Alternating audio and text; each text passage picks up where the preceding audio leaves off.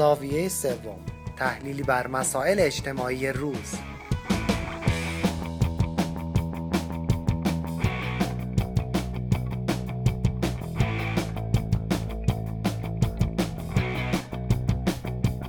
شنوندگان عزیز، مجدداً به برنامه زاویه سوم خیلی خیلی خوش آمدید. این سومین برنامه از سری برنامه‌های زاویه سوم هست که ما به مباحث اجتماعی روز میپردازیم و باز هم در خدمت آقای دکتر ایرج عابدیان از آفریقای جنوبی هستیم و آقای دکتر کامران فلاح از تورنتو، کانادا. آقای دکتر عابدیان از شخصیت‌های سرشناس و اقتصاددانان بسیار با سابقه هستند. مقالاتشون رو ما میتونیم در روزنامه‌ها و مجلات آکادمیک وال استریت جورنال گرفته تا تایمز و امثال اینها ببینیم، همینطور سخنرانی‌هاشون رو. و آقای دکتر کامران فلاح هم سابقه در فلسفه اخلاق و فلسفه سیاسی دارن. خیلی خوش آمدید آقای دکتر عابدیان به برنامه امروز زاویه سوم.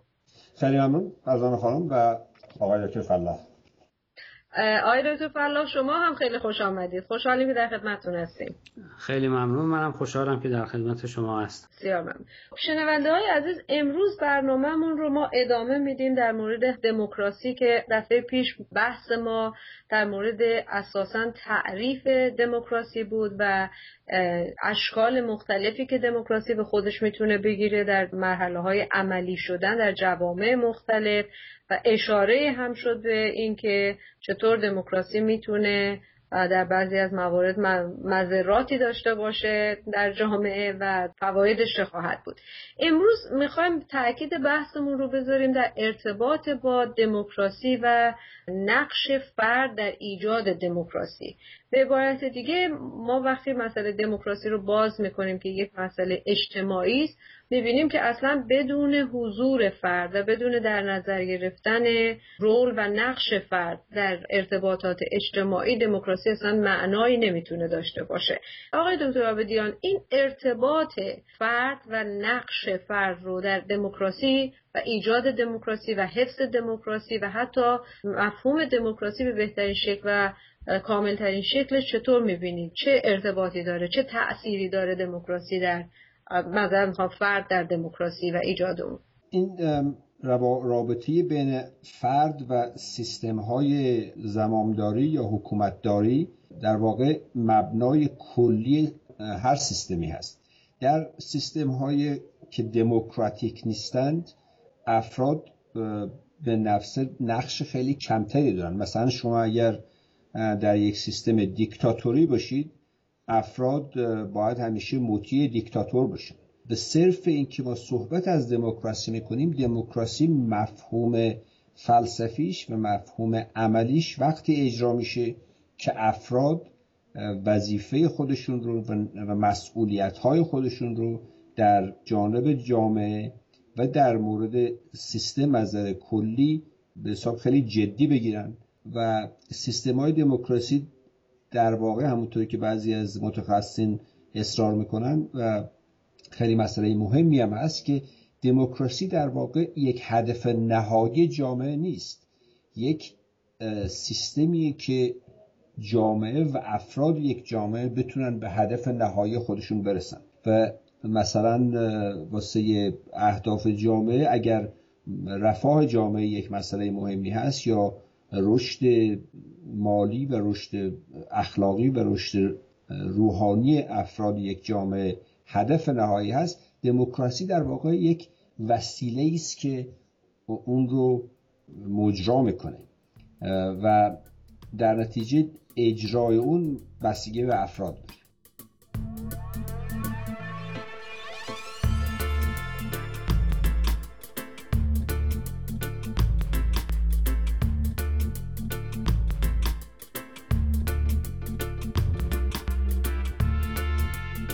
و در واقع اینطور که شما میفرمایید، این وسیله میتونه یه وسیله کامل باشه، ولی بعضی وقتا میتونه یه وسیله به شکل محدودتر و ناقصتر باشه و در نتیجه به اصطلاح این محمل نتونه بار رو به مقصد برسونه، که به هدف برسونه ایجاد یک جامعه با رفاه خوب، با امکانات خوب و با صلح و آرامش.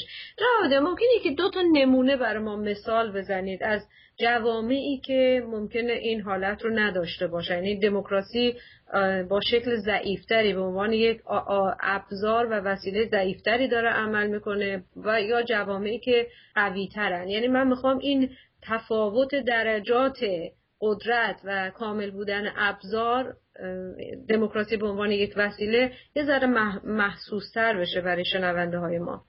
بله، مثلا به کلی یکی از نمونه‌های خوب دموکراسی در کشور سوئیس هست. در کشور سوئیس اکثر تصمیم‌های کلی جامعه رو به صورت رفراندوم می‌گیرن و افراد چون هم از نظر فرهنگی هم از نظر شخصی اکثرا تحصیل کرده هستند، با موارد روزمره زندگیشون هم از نظر اجتماعی هم از نظر سیاسی در تماس مرتب هستند، به صورت روزمره وقتی که در این پروسه های دموکراسی شرکت میکنن میدونن که چی میخوان و واسه چی رای میدن.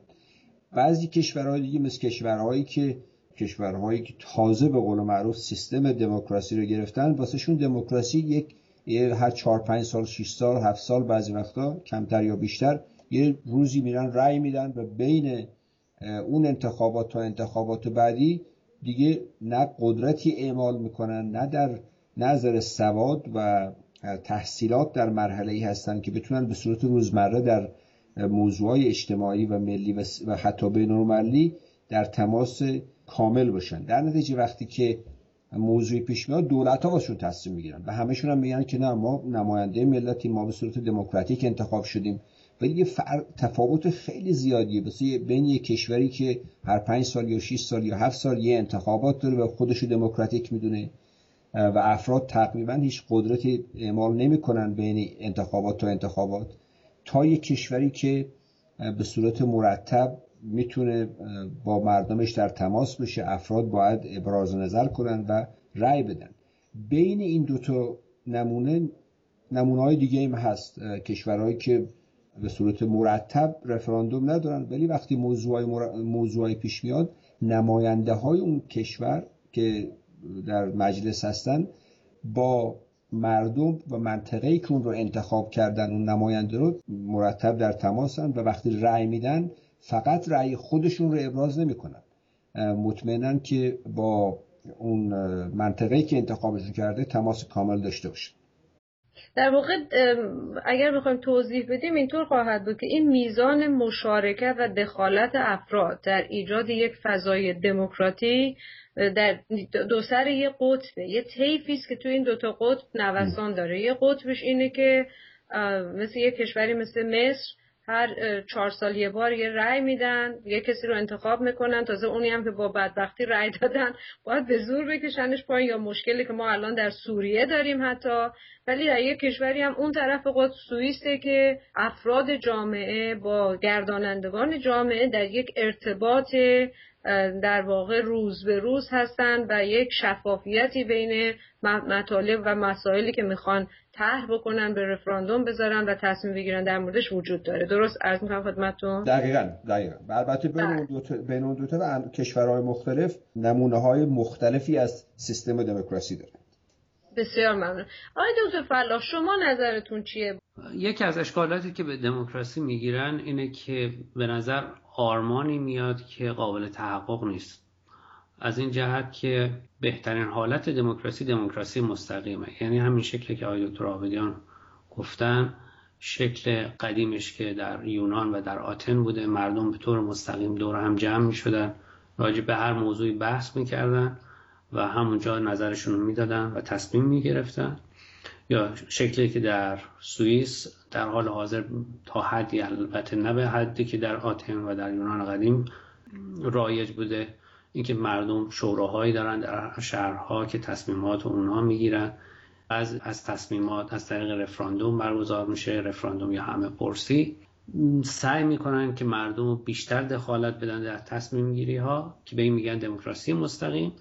و شکل دیگرش که دموکراسی غیر مستقیمه، در حقیقت تصمیماتی که گرفته میشه خود مردم نمیگیرن، نمایندگان مردم میگیرن این تصمیمات رو، چون امکانش عملا امکانش نیست که بخوان در مورد هر موضوعی از مردم سوال بکنن، هم هزینه ها بالا میره، هم از لحاظ زمانی امکانش نیست.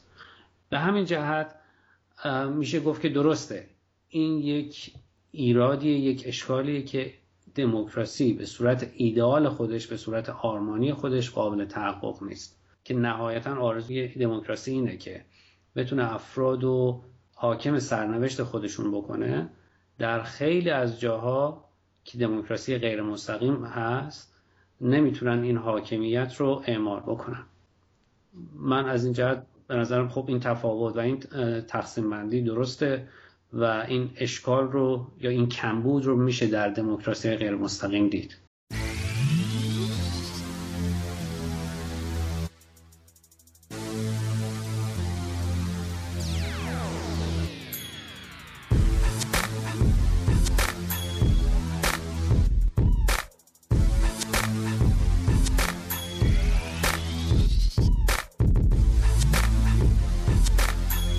در واقع یک کشورایی هم هست که همه چیز شکل فرمالیته داره، یعنی حتی اون مجلس و اون نمایندگانی هم که انتخاب میشن اصلا ارتباطی با مردم ندارن، دردهای مردم رو مطرح نمیکنن، به دغدغه‌های مردم فکر نمیکنن، بلکه اونجا نشستن و برای خودشون رأی میگیرن، درسته، و به خودشون نظر میدن. و میخوام ببینم آیا چقدر من دارم درست فکر میکنم؟ آقای دکتر عابدیان نظرتون چیه شما در این مورد؟ بله، یه نمونه فعل خوبش کشور آفریقای جنوبیه. کشور آفریقای جنوبی بعد اینکه سیستم آپارتاید به هم ریخت سیستم دموکراسی داره، ولی نماینده های مجلس رو مردم انتخاب نمی‌کنن. مردم به یک حزب رأی میدن، اون حزب بسته به درصدی که از آرا آورد، مثلا اگه 50% یا 60% آرا رو آورد، حق اینو داره که 60% نماینده های مجلس رو پیشنهاد بده.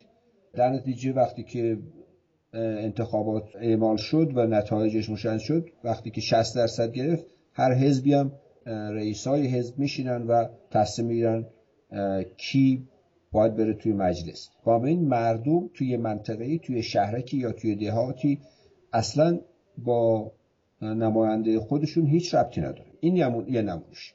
یه نمونش کشورهای مثل کشورهای ایران یا لیبی یا مصر که اخیراً می‌بینیم، مردم وقتی هم انتخابات کردن، بعد از اینکه انتخابات شد دیگه کسی به مردم زیاد توجه نمی‌کنه، باشون مشورت نمی‌کنه. سیستم هیچ مکانیزمی نداره که بتونه با مردم در تماس بشه. به اسم مردم همه کارا رو خودشون انجام میدن.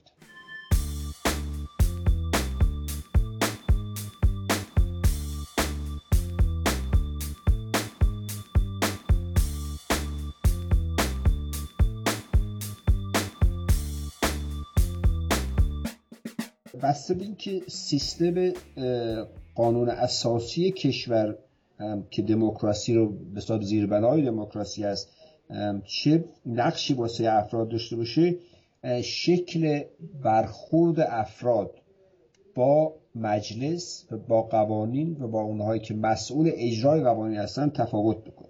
مثلا در یک مرحله وقتی یک کشور قانون اساسیش اجازه میده که هر قانونی که باید، هر لایحه‌ای که باید به مجلس بره، باید مثلا 3 ماه یا 4 ماه مجلس جلساتی داشته باشه که مردم یا به صورت شخصی یا به صورت گروهی، مثل گروه‌های تجاری یا گروه‌های کارگری یا گروه‌های زنان، جوانان و امثال مختلف، میتونن راجع به اون لایحه اظهار نظر کنن. و مجلس باید یک سیستمی داشته باشه که وقتی افراد از یک لایحه یا انتقاد کردن یا پیشنهادهای دیگه داشتن، اینها رو نمیتونه نادیده بگیره. باید اون افراد و با اون گروه‌ها در تماس باشه، یا اونها رو قانع کنه یا باید به حرفشون گوش بده و لایحه رو اصلاحش کنه. یک نقش دیگه‌شون توی رسانه‌های عمومیه که امروزه در سطح بین‌المللی یک به حساب مبنای خیلی مهمی واسه شرکت افراد، بالاخص جوانان که حتی شاید زیر حق رأی، زیر سن حق رأی هم باشن، میتونن در این موضوعات سیاسی و اجتماعی نقش خیلی مهمی داشته باشن. یک نقش دیگه شون در سطح خانوادگیه. خیلی مسئله مهمیه که فرهنگ آزادی خواهی یا آزادی طلبی و دموکراسی باید در خانواده ها از نسل به نسل دیگه تقویت بشه.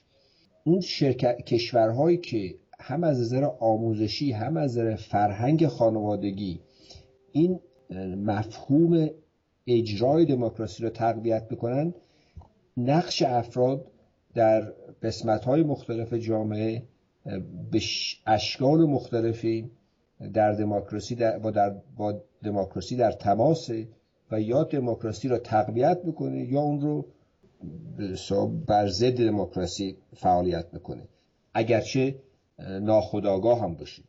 بنابراین اشکال مختلف برخورد افراد در سیستم‌های دموکراسی خیلی از کشور تا کشور دیگه تفاوت داره.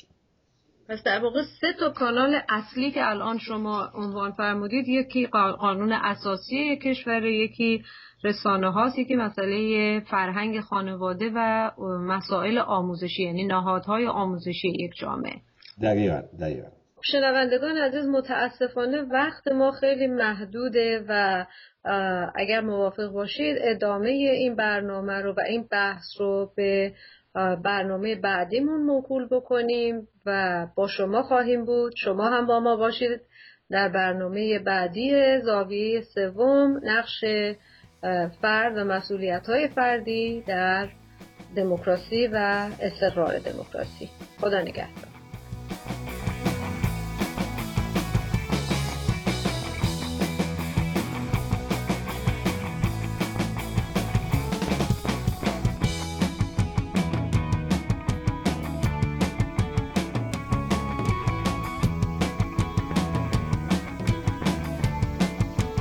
شنوندگان عزیز، از شما دعوت می‌کنیم برای شنیدن متن کامل برنامه‌های زاویه سوم که با همکاری بنیاد فرهنگی همزبان تهیه شده به وبسایت این بنیاد به آدرس www.hamzaban.org مراجعه کنید. همچنین می‌توانید نظراتتون رو با شماره تلفن 201 703 671 8888 یا با ایمیل آدرس payam@bahai-radio.org با رادیو پیام دوست در میان بگذارید. با تشکر از مهمانان برنامه فرزانه ثابتان مجری، لادن دوراندیش مدیر تولید و پریسا ثابت ویراستار و تنظیم کننده.